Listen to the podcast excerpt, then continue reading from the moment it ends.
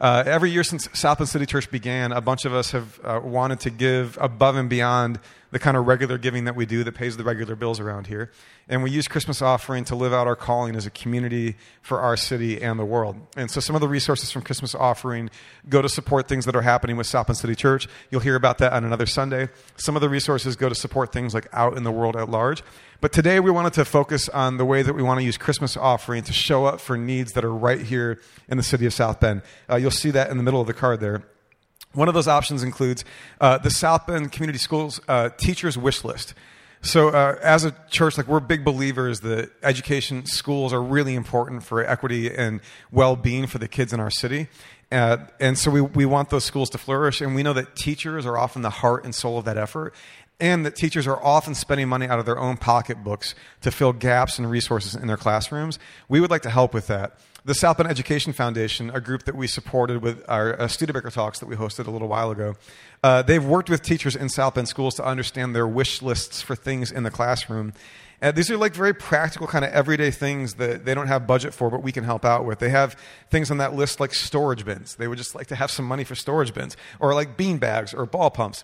Uh, and it, what we've found out is that if we hit our total goal for the Christmas offering of $75,000, we're going to be able to knock out every single thing on that wish list. We think we can actually buy everything that teachers are asking for right now in South Bend schools for their classrooms. So we're really excited about that. Again, if we hit the full goal, we'll get to do all of it.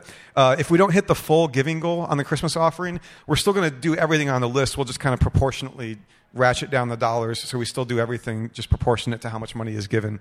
Uh, and then the other thing happening under city, and we want to focus on this today, has to do with refugee resettlement. And to tell you more about that, I want to uh, welcome a friend of South City Church to the stage. She's the executive director of Neighbor to Neighbor. Please welcome Andrea Kramer.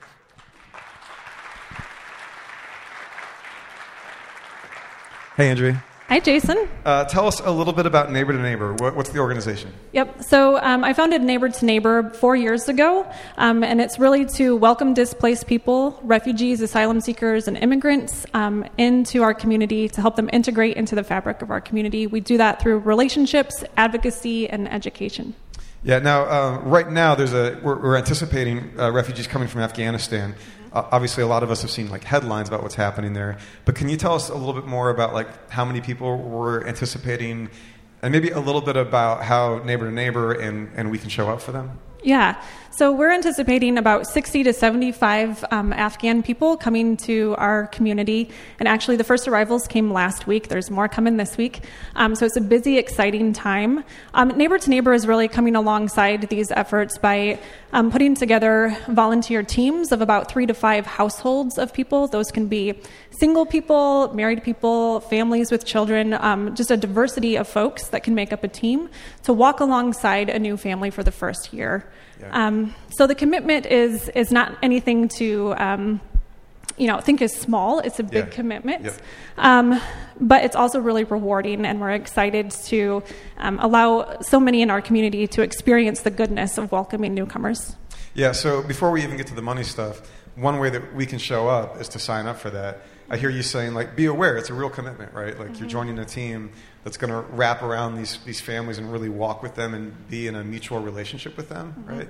Um, if people are interested in, in, in, that effort, if you want to show up in that way, uh, you can always uh, reach out to neighbor to neighbor, or you can uh, reach out to Ryan Yeswell on our staff team. Just email Ryan at southbendcitychurch.com, and Ryan is really happy to connect members of South Bend City Church with neighbor to neighbor if you want to show up uh, in a support team role. Um, there's also a financial component, a way that we can show up financially for what you guys are doing right now. Can you tell us just a little bit about what that money will do? Yeah. Um, first, I want to say thank you so much um, for having us on your radar, for being generous. Um, I can't really tell you how humbling and honoring that is, so thank you. Um, but we are really looking to um, you know, serve about twice as many folks as we do currently. Um, over the next couple months, we're going to have, you know, 60 to 70 people coming.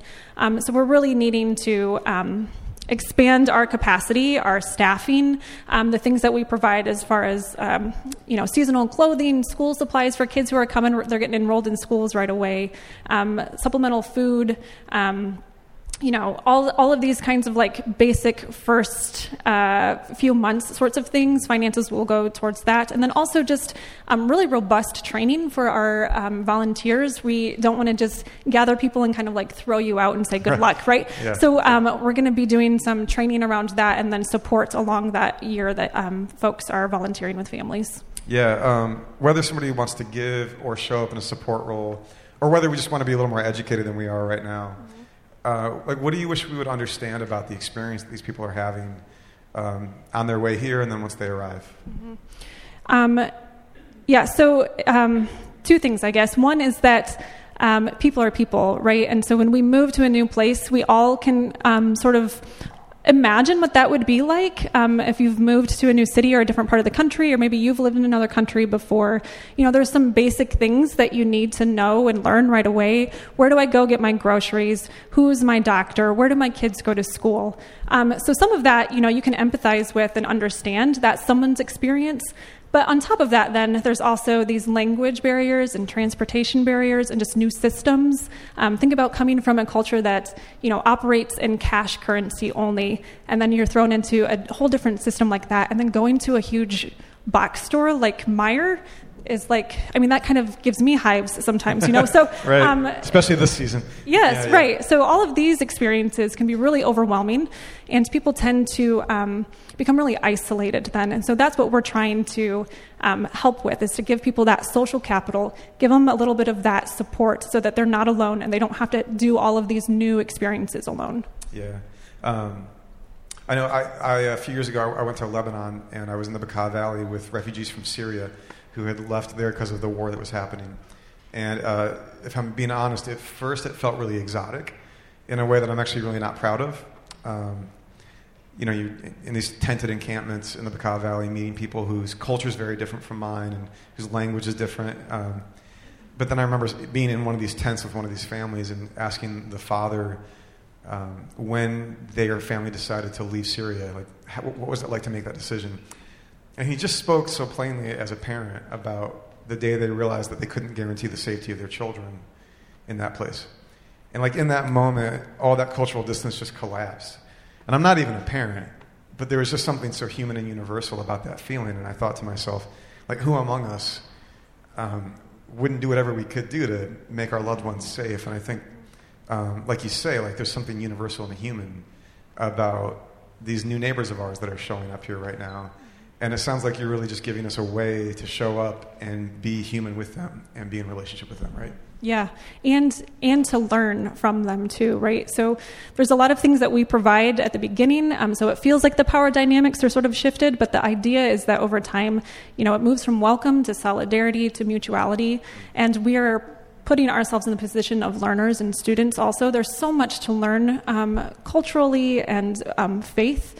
Um, from our new our new neighbors, and um, I've had that experience time and time again. Yeah, that's awesome. Uh, you said thanks to us. Um, I'm sure we really want to say thanks to Andrea uh, for her and the work that she's doing. You're out there leading, and we're really grateful that we get to come alongside it. So uh, we say thanks to Andrea and for her, the work that Thanks she's so doing. much. Thanks. Amen. So this Advent, we uh, began last week by asking some questions about like the nature of hope, and whether there are ways of hoping that are really spoken to in, in the Christian story, in the Christmas story, um, and whether there are ways of hoping that especially can speak to us when things are actually hard. And this week and next week, then we thought uh, because we want to be the kind of church that actually talks about things, rather than just like pretending that the world out there isn't there. We'd rather talk about the things that we're all thinking about the rest of the week anyway. And so we asked ourselves, are there a couple of like prominent areas of, of like what's going on in the world right now where hope seems kind of hard to hunt for, or where we feel like we're being confronted with something that's just really challenging? And one of those areas that came to mind for us is actually questions around like creation care and climate change. Um, now, I know that might feel like a strange topic for the middle of Advent. I don't think it is actually, and we're, we're going to make the case that this is the, exactly the kind of thing that Advent is meant for us to talk about. But to help me make that case and to explore it further, I wanted to bring up a, a bona fide expert in helping us think about these things. Uh, he's a member of the South Bend City Church family, and I'm going to let him tell you more about himself. But please welcome Dr. Jim Stump. You can do better than that. There we go. I know that there are some, some stump fans here in the house. Uh, some of that's from your, your time teaching in the area here. But Jim, tell us a little bit about like where you've come from and, and who you are and the work that you do. Yeah, I grew up in a uh, solidly Christian, loving family, and uh, has informed the way I see the world for sure. And during my high school years, kind of got shuffled into math and science, and so uh, became attracted to that part of uh, the created order as well, and did a degree in math and science education. After I graduated, my wife and I uh, left and went to Africa, taught in a mission school there uh, for a year. And in Africa, when the sun goes down and you live way up country where there isn't electricity, there's not a lot to do but to turn your lantern on and read books. And I started really for the first time reading more seriously.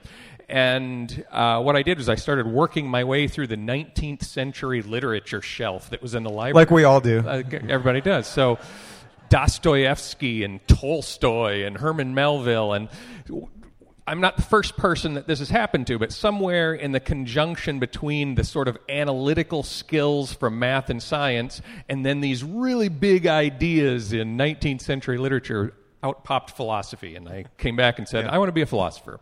So I went to grad school in philosophy and did this thing called philosophy of science, which sounds different than you might think because it's not like I actually do any science. I don't put on a white lab coat and sit and experiment. That's what the people in the, this other room do. I sit in a dark room and think about what they're doing. Right, so right. That's what philosophy of science is. Yeah. And then where'd that take you?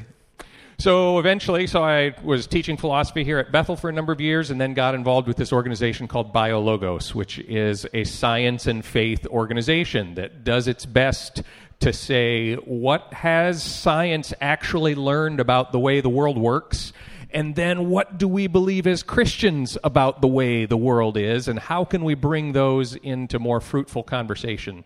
Yeah, fruitful conversation is not the way you might always characterize what that space has been, right, between um, people who are thinking about the science and people who are thinking about faith. I'm curious, just maybe a show of hands, uh, anybody in the room who's ever sort of gotten the impression, whether you've thought this or whether you've heard other people tell you this, that there's just a real like conflict between science and faith, that they're sort of enemies in some form. Have you picked that up? Yeah.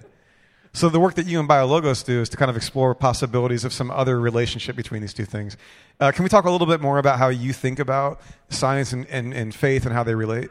Uh, seeing these as enemies or in conflict, first of all, makes you think that they're giving competing answers to the same question. And the first thing I would say about that is the vast majority of the time, they're asking different questions. They're not talking about the same thing. Most scientists sit at their benches in their laboratory investigating and experimenting on some little narrow slice of the natural world, trying to figure out how it works. And it just doesn't matter whether they're Christians or not. So that's one of the virtues of science, that it works independent of ideology. So whether I'm a Christian or a Jew or a Hindu or an atheist, I get the same results by doing these experiments. And so most of the time, it doesn't, the, these two aren't trying to give competing answers to the same questions. Now, the difficulty is there's some of the sort of loud and spectacular examples where they do come into contact. So if I'm asking a question like, what does it mean to be a human being? Now there are going to be some relevant data from the sciences as well as from what I bring to it as a person of faith. I believe that humans are created in the image of God, but that's not a scientific claim. That's a theological claim. But I need to be in dialogue with people who say human beings are Homo sapiens that have evolved over this long stretch of time and have acquired these characteristics that are, in relation to these other species that we, we find out here. And this is relevant, so there needs to be a conversation between those two. But I would, I would suggest that most of the time that we find these in conflict, it's because one side or the other is kind of overreaching. So if I'm a person of faith and say, I have read my Bible and I have decided that the earth is only 6,000 6,000 years old, many of us would think that that's maybe overreaching and not really the sphere of authority that people of faith from reading scripture ought to have. But on the other side, too, you'll hear, you can go down to Barnes and Noble or find books from scientists who are selling a lot of books by saying things like, I'm a scientist, so you should believe everything I say, and I'm telling you religion is stupid and there is no God.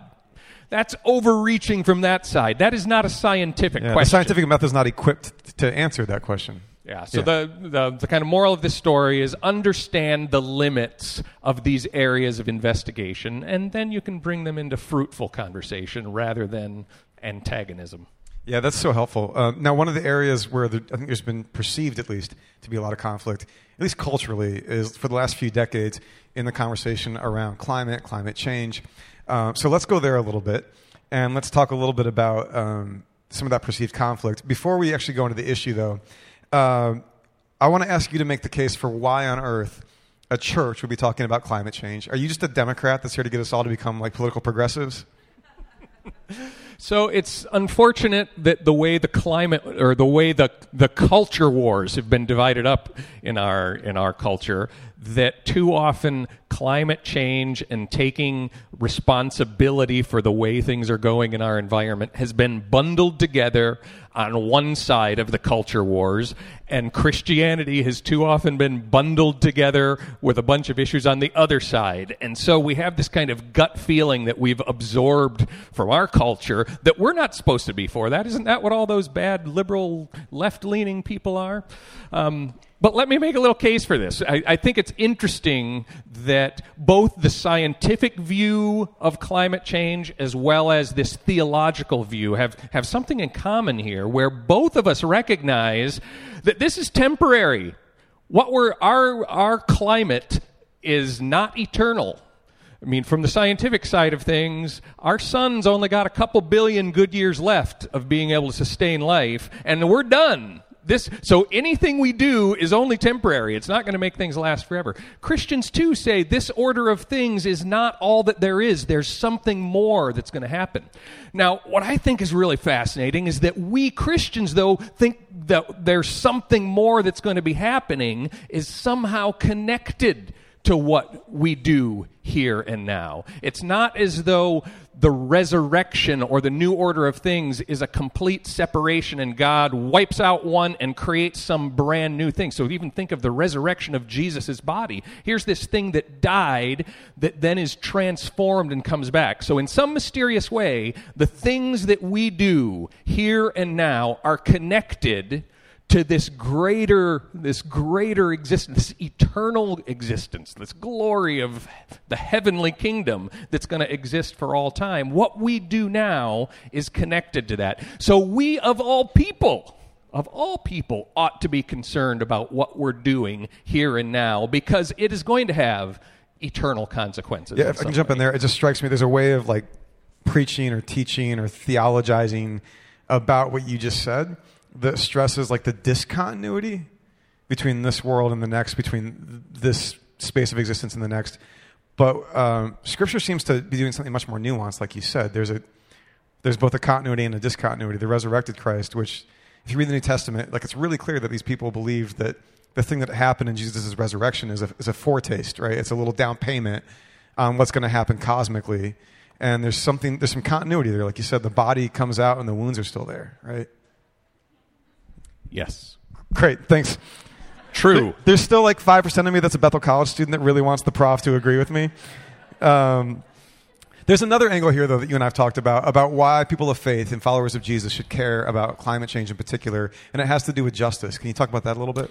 Yeah, let's walk through a little bit of what we know uh, so far about climate change and where things are headed, if we can. So, there's this thing called the IPCC report. You probably heard in the news here. It came out in August. The Intergovernmental Panel on Climate Change is a group of hundreds of climate scientists who are not charged with doing their own original original research, but are like scouring all the research that has been done and pulling this together to say, here's what we've learned. These are our best conclusions about what we know.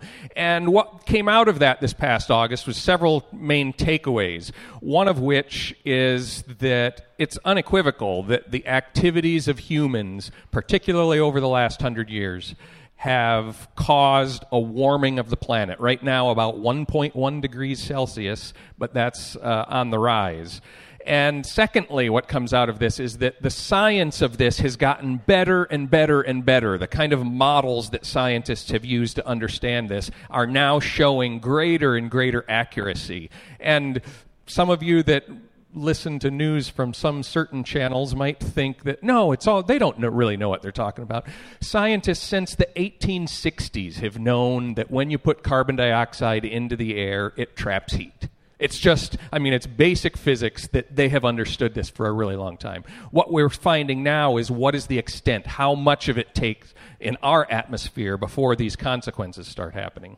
Another of these findings that's kind of sober is that if we were to stop pumping carbon dioxide and the other greenhouse gases somehow miraculously, if we'd stop that today, there would still be 30 years of increasingly worsening climate because of what we've already put there. You might think of that as though if you started eating McDonald's exclusively today and did that for a whole year and then you stopped, it's not like you'd suddenly get healthy. It takes a while for this stuff to work through the system. And in the same way, the carbon dioxide that's already out there is going to take that long to work through the system. And then finally, what this report said is there is a very narrow window that we can still make some decisions as a society that will help, that can slow some of this down. Because here's what's happening, and I'm getting around to the question you asked about justice here still. Um, too often we think about global warming and think that all that means is that the oceans are going to rise a couple feet and you know too bad for New Orleans and Miami and some of those places but really you know what's the big deal? They can move inland. Well there's a lot more that's connected to that and so it's not just sea rise but it's extreme weather. So a couple of degrees warming means a lot more moisture gets evaporated from the oceans up into the air. That causes extreme weather all over the planet. If you've checked your news feed recently recently, you might see that this weekend there's blizzard warnings in Hawaii. That's not normal. Yeah. Right? And we just need to confess that some of us are like kind of happy about that. We're just like, yeah. we just need to own our sin, name it. But you see then the, the wildfires out west, the hurricanes, the drought, the heat, all of that is connected to increasing average temperature that causes extreme weather to go. Now, another factor of that then is that the ecosystems are degrading. If we warm two degrees, 99% of the coral reefs in the ocean are going to die. They can't sustain that. And those are connected to other kinds of ecosystems. It, that, that degree of temperature rise means certain kinds of insects, their habit, habitable zones are going to change and they're the, the pollinators of lots of crops. That means lots of crops are going to change. Now we're getting to this justice thing because what a lot of those things mean is that in lots of parts of the world, people aren't going to be able to live there anymore. So it was great that you had Andrea here talking about refugees. You want to talk about a refugee crisis? If uh, the world warms by two degrees, places like the 100 million people in Bangladesh can't live there anymore. Where are you going to put those 100 million people? Already, the refugees that are coming from Central and South America, many of them are coming because they can't grow crops anymore. They can't grow crops and they have to find some, somewhere else to live. And the uh, justice side of this in particular is that most of those places who are going to suffer the most are not the ones primarily responsible for causing it. And if I look around the room, most of us in here are going to be okay. You know, we're middle class Americans in middle America, and we're going to be fine. We'll, you know, turn up the air conditioning in our houses. And, and it's the people who are going to suffer that aren't responsible for doing what we as a species have done over the last hundred years. So that's what turns this into a justice issue. It turns it into a justice issue for us, and as Christians, we ought to care about that. Yeah, one of the things you, uh, you can see Jesus doing in the Gospels you can see God kind of moving um, is He seems to continue to call people to imagine like wider and wider circles of belonging. Right? So it's not just your own actual family that belongs to you and you belong to them, and it's not just your actual village. It's just this idea that um, he keeps kind of like pushing outside these boundaries to say we all belong to each other, right? And I think um, that can be hard to conceptualize. It's easier for me to connect with the idea that my closest relationships are people that I want to take responsibility for.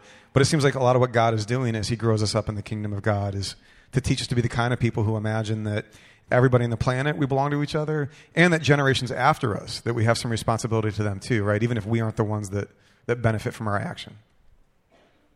Again, true answer, Jason. Excellent. Well Good. done. Man, we're doing good today. I'm having a great day. I don't know about you guys.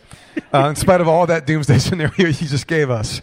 Um, in fact, let's turn there. So, uh, jokes aside, you just laid out like a really scary scenario. And I think perhaps one of the reasons that some of us have not paid a lot of attention to this is that when we do turn toward it, it's, it's quite overwhelming. Um, it's tragic and it's systemic and it's so big that it can be really hard to know how to not just get frozen when we look at it. And so I think some of us are tempted to just kind of turn away or to feel so defeated that it's, I mean, like despair is a word for when you think there's just no good future ahead. And some of this data can feel that way. So I wonder if we could turn uh, the conversation um, to questions of uh, like hope. And we're, we're looking for like real hope here. We're not looking for some kind of Pollyanna, Christianese, uh, head in the sand, pretend everything's going to be fine nonsense. Uh, I'm actually wondering, like, if Advent is a season for people who are learning how to hope, uh, and if the Christian story has a way of thinking about hope, like, how do you understand that today when you when you look at these really big, daunting questions? And your job is to kind of work on faith and science together. Yeah, and I talked to a lot of the scientists who are actually doing the work and understand this far better than I do. And there is a kind of despondency that you can see from them sometimes. And part of it is rooted on our human psychology, which for, has good evolutionary ex, un, explanations for why a threat like this, that is really big but is kind of far enough away that it doesn't grab us. You know, we're wired to worry about the things right here, right now, that are the threats that are that are uh, that we should worry about. But this is one that's like this slow burn that we're getting closer and closer and closer to this point of no return. And so I've talked to a lot of these people recently, and um, so I've been thinking a lot about hope, particularly as we do get into Advent here, and we're Christians, and this is Christmas, and we're supposed to have hope. And what I've been doing, and this is kind of a philosopher's trick, I guess, to to define the words the way you need them to be so that it all works out. But what I've been doing is thinking about there's got to be a difference between optimism and hope, right? Because frankly, most days I'm not very optimistic about the way things are going. The climate crisis, as well as culture in general, in lots of ways, right? It's, it's hard to be optimistic. So, how do we find hope in the midst of this? So, I'm looking for this way to understand how can I be hopeful? Because I think I'm called to be hopeful. I'm called to aspire to that. How can I be hopeful if I'm not terribly optimistic? So I hope this doesn't just sound like it's defining the problem away, but in some sense, I think optimism can be understood more as just this feeling that I get that's based on immediate circumstances. Whereas for hope, I'm looking for something a little bit deeper, a little more enduring and sustainable than just the feeling that I have that's based on consequences. So, in using good theological language, I think hope is something more like the phrase that gets used in the Bible a number of times of having eyes to see and having ears to hear. So understand that in this. Was anybody did anybody see the sunrise this morning? I guess this is second service. You don't you're here for a reason. Know You your audience, Jim. But we were driving over from Goshen today, and the sun's coming up. Spectacular red sky in the morning. I mean, just as big and red as I have ever seen a sunrise. And I saw that and said, Thank you, God. You know, and, and that's having eyes to see, which means there's something else that I believe that enables me to see something in a particular light. So having having this understanding of something allows me to see something little differently. So, uh, if uh, you know the book of James in the New Testament, it begins with James saying, Consider it pure joy whenever you face trials of many kinds, because you know that the testing of your faith develops perseverance. So, consider, so this bad stuff is happening, and James says, You can consider it, you can think about it this way, because you know this other thing.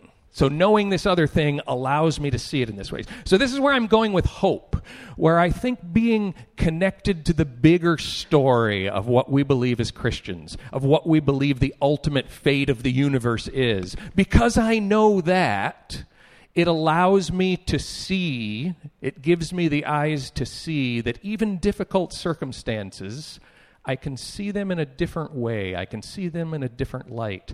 I can be hopeful in spite of the circumstances, because this doesn't mean the circumstances aren't really bad. They are really bad, but it allows me to see something in a little different light, if that makes sense. Yeah, you and I talked also about another letter from the New Testament, the book of Romans.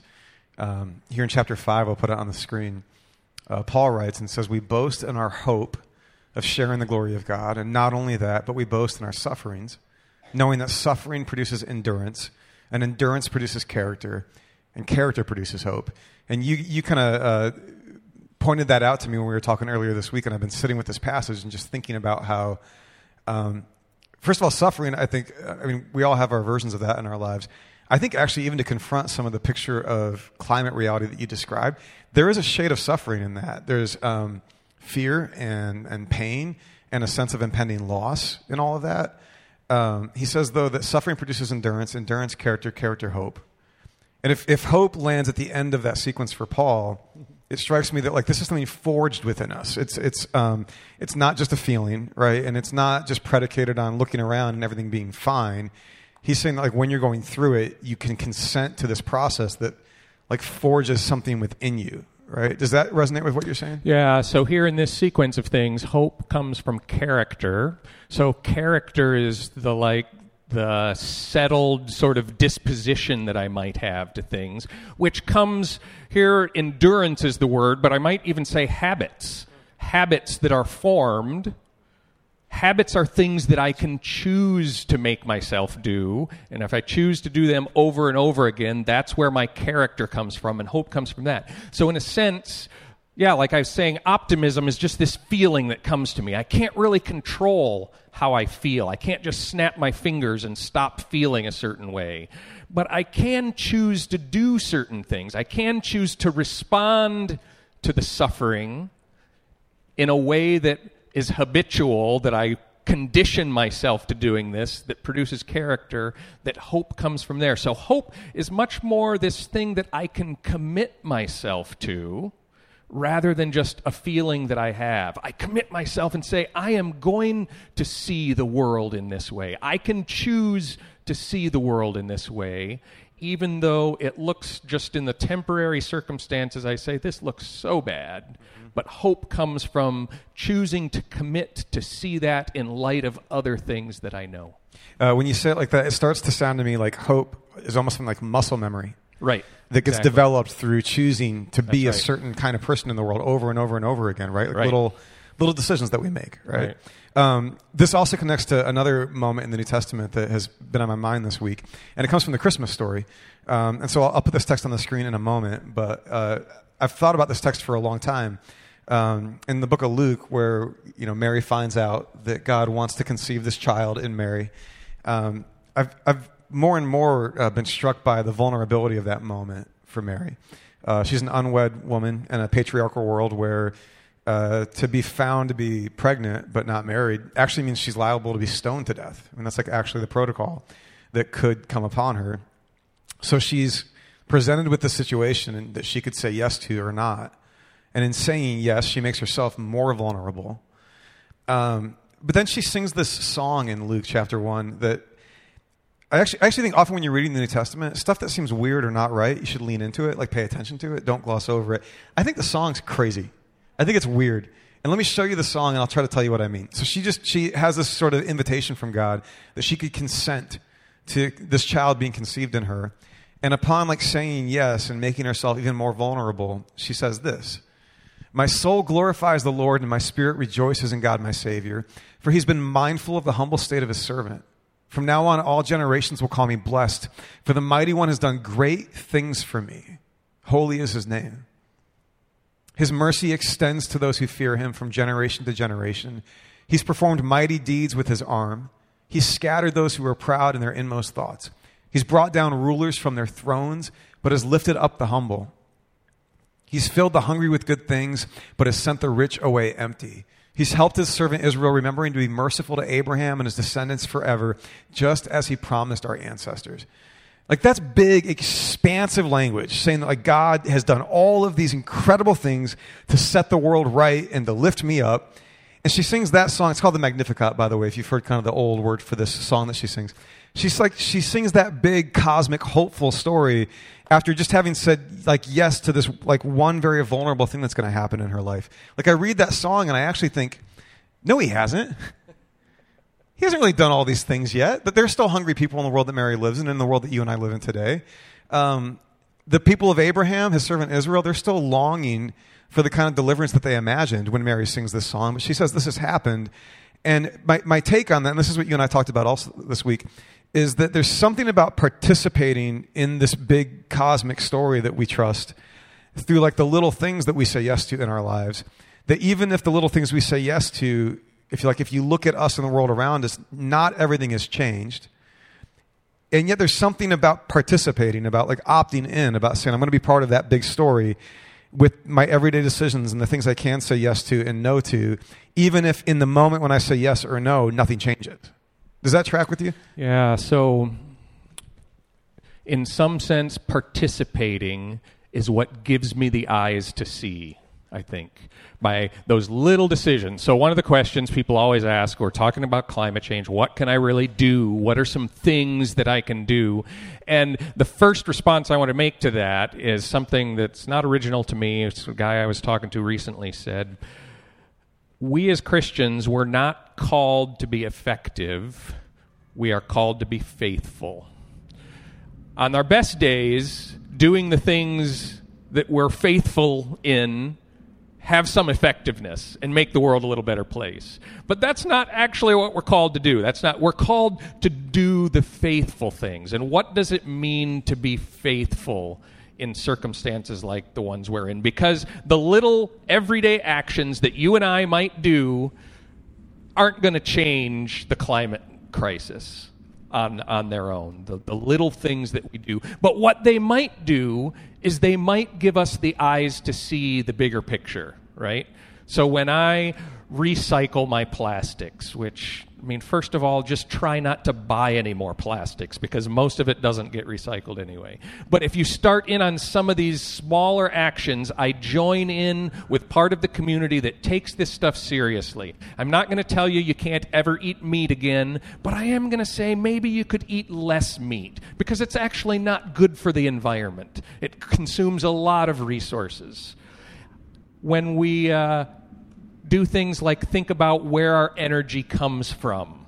You know, all of these things, and then I make little decisions based on that. They take me into this community that's concerned about this. It gives me eyes to see. So, my participation, even if those actions themselves are not going to solve it, they give me the eyes to see that these things are important and it's part of a bigger picture that we're all a part of. Yeah, that's really helpful for me because, like, I think, especially in the modern world, I think we're so prone toward. Um, it's a very kind of utilitarian uh, world that we live in, right? It's like I'm definitely the guy that's guilty of like, what difference does it make? So why would I bother, right? So I'll be at home and I have my recycling bin, and sometimes stuff makes it in the bin, sometimes it doesn't. And I've read the depressing news about how much plastic doesn't even get recycled anyway.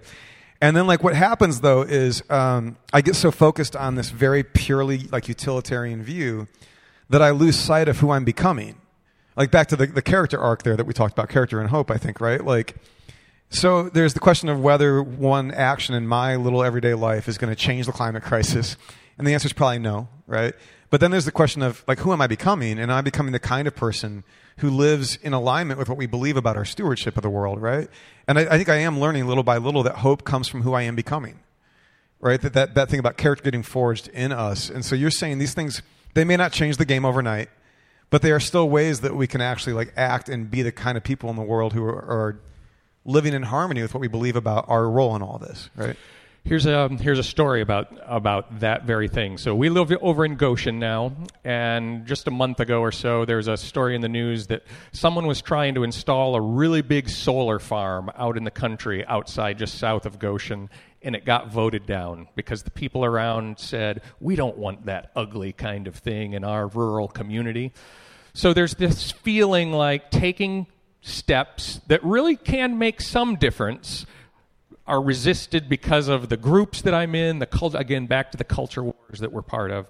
Well, we live in this little housing development that has a homeowners association over in Goshen, and if you're uh, Seinfeld fans, it feels very much like Jerry's parents down in Florida that live in Del Boca Vista Phase 2.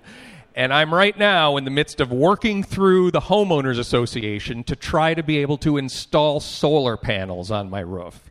There's a law a law, a rule of the homeowners association that we can't do that sort of thing, and we're trying to change this. And what's and again, I know that my putting solar panels on it's going to save me 150 bucks a month by the time they're producing, and so there is some incentive there, and it's not going to change the whole climate situation. But here's what's happening: it started these conversations in my funny little community there, where people who were always on one side of the culture wars are are now saying, "Oh, so this is the way solar works. Oh, so it really is cheaper now. Oh, it really is making it so there's less coal being burned. Oh, and it's just started a conversation where a bigger community is being drawn in a little bit more to understanding what it might mean to be good stewards of the resources that are around us. So it does something to me personally.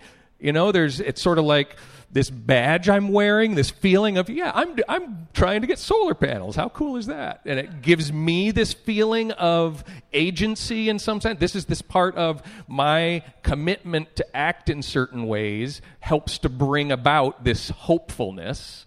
But then it's also spreading within a community that are now seeing a little bit differently what some of these. Uh, choices are before us about how we use resources, and it's bringing them into that conversation as well. And that's the way the, the kind of change that's necessary to happen, that's the way it's going to work, is by bigger and bigger communities of people getting on board and seeing, yes, this is important, we need to act in certain ways.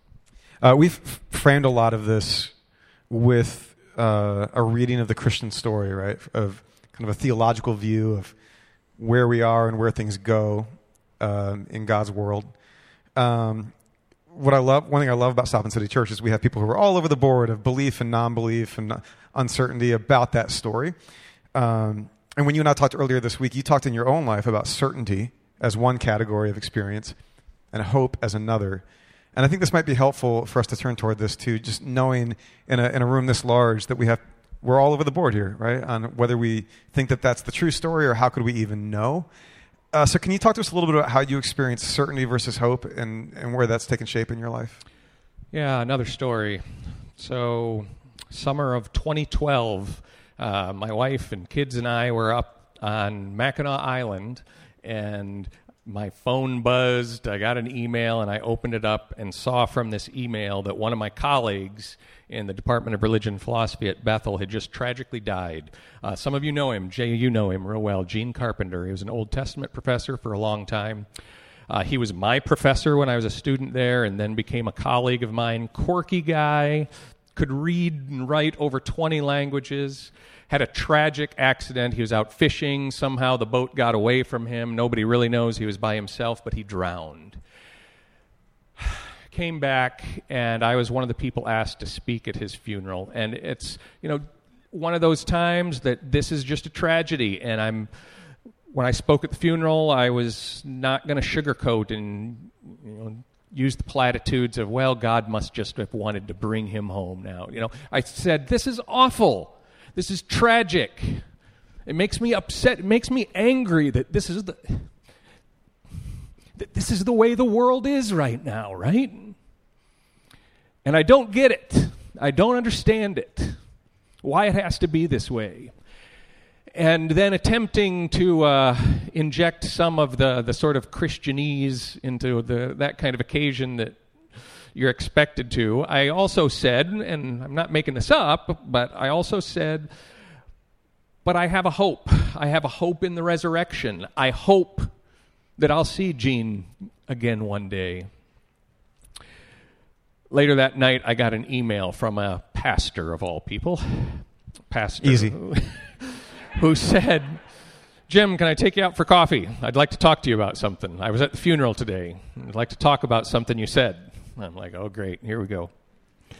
So I go to coffee with this pastor, and he said, Great job. This is really good. But I, you know, when you said, I hope that there's a resurrection and I hope that I'll see Gene again one day. She said, Why would you say that? Why wouldn't you say, I know there's a resurrection? I know I'm going to see Gene again one day.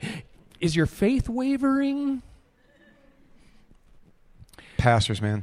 And in the moment, you know, I figured it's good in relating to a pastor to like quote the Bible back to him and said, I think hope is the right eschatological attitude. The hope of glory, right? This is what Paul said, and that placated him in the moment. But there's something deeper going on in my own, you know, in my own spirit in all of this, where the older the older I've gotten, the less I think I know about those things, and the more I hope. the more I hope. And it's not, I don't mean hope there in some Pollyanna, I hope this is true the way I hope I win the lottery, or I hope Notre Dame gets into this playoff somehow. Amen. But I hope in the sense of I am committed to this. If in church I can invoke a gambling metaphor, I am all in on this story. I'm all in. Even though some days I'm not sure if I believe it.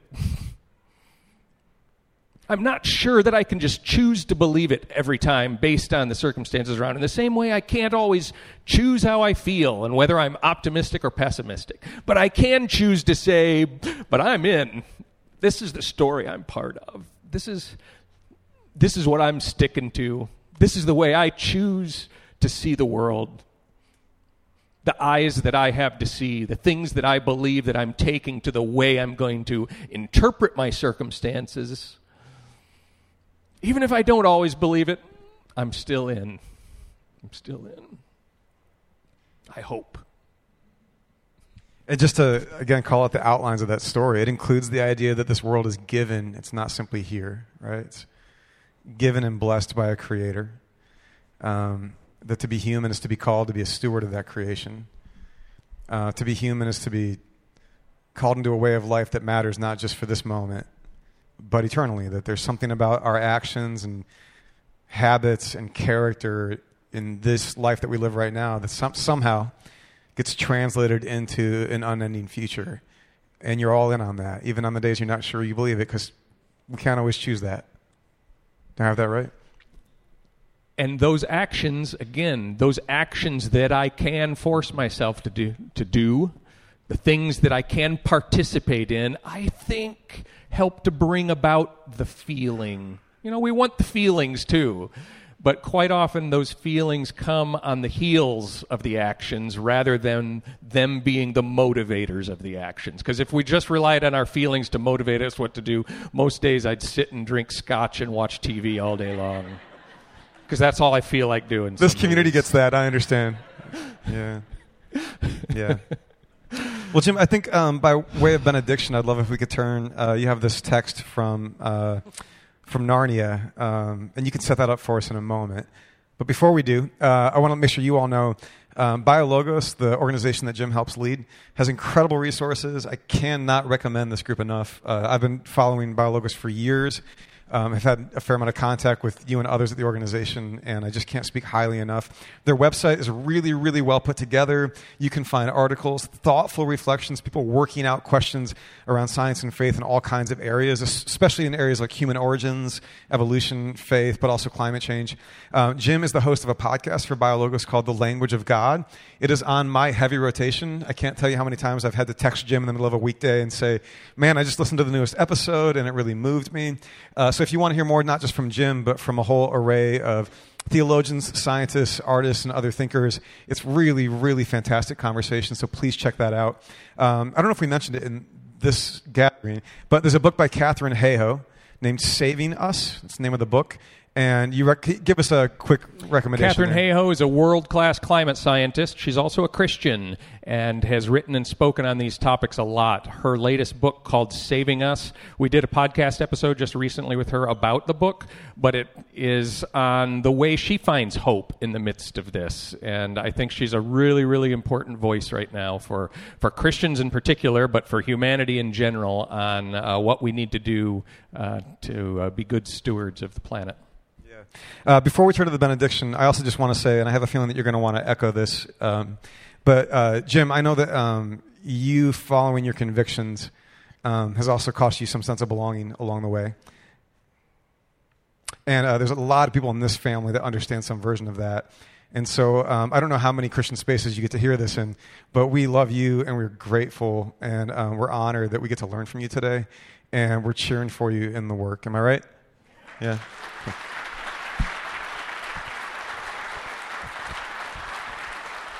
Thanks.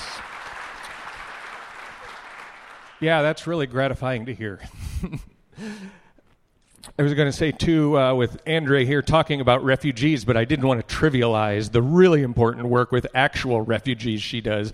But in at least a metaphorical sense, I know many of us feel like we're spiritual refugees that are part of this community and have found a place that uh, we can call home when we feel homeless so many other places. So thank you.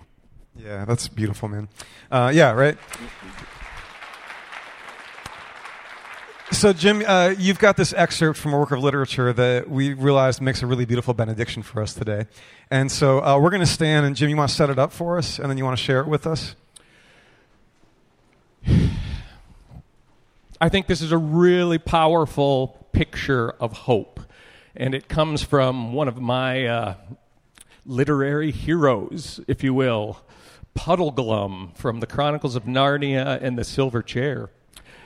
And if uh, seeing a uh, bald middle aged guy up on stage get a little weepy makes you feel uncomfortable, let me just say prepare to feel uncomfortable because this uh, goes right to my uh, core. But if you know the story of the silver chair, C.S. Lewis is writing these, these allegories of the Christian life in many sense. And the silver chair has Puddleglum, this melancholy kind of comic figure that becomes a guide to these children who are in search of a lost prince.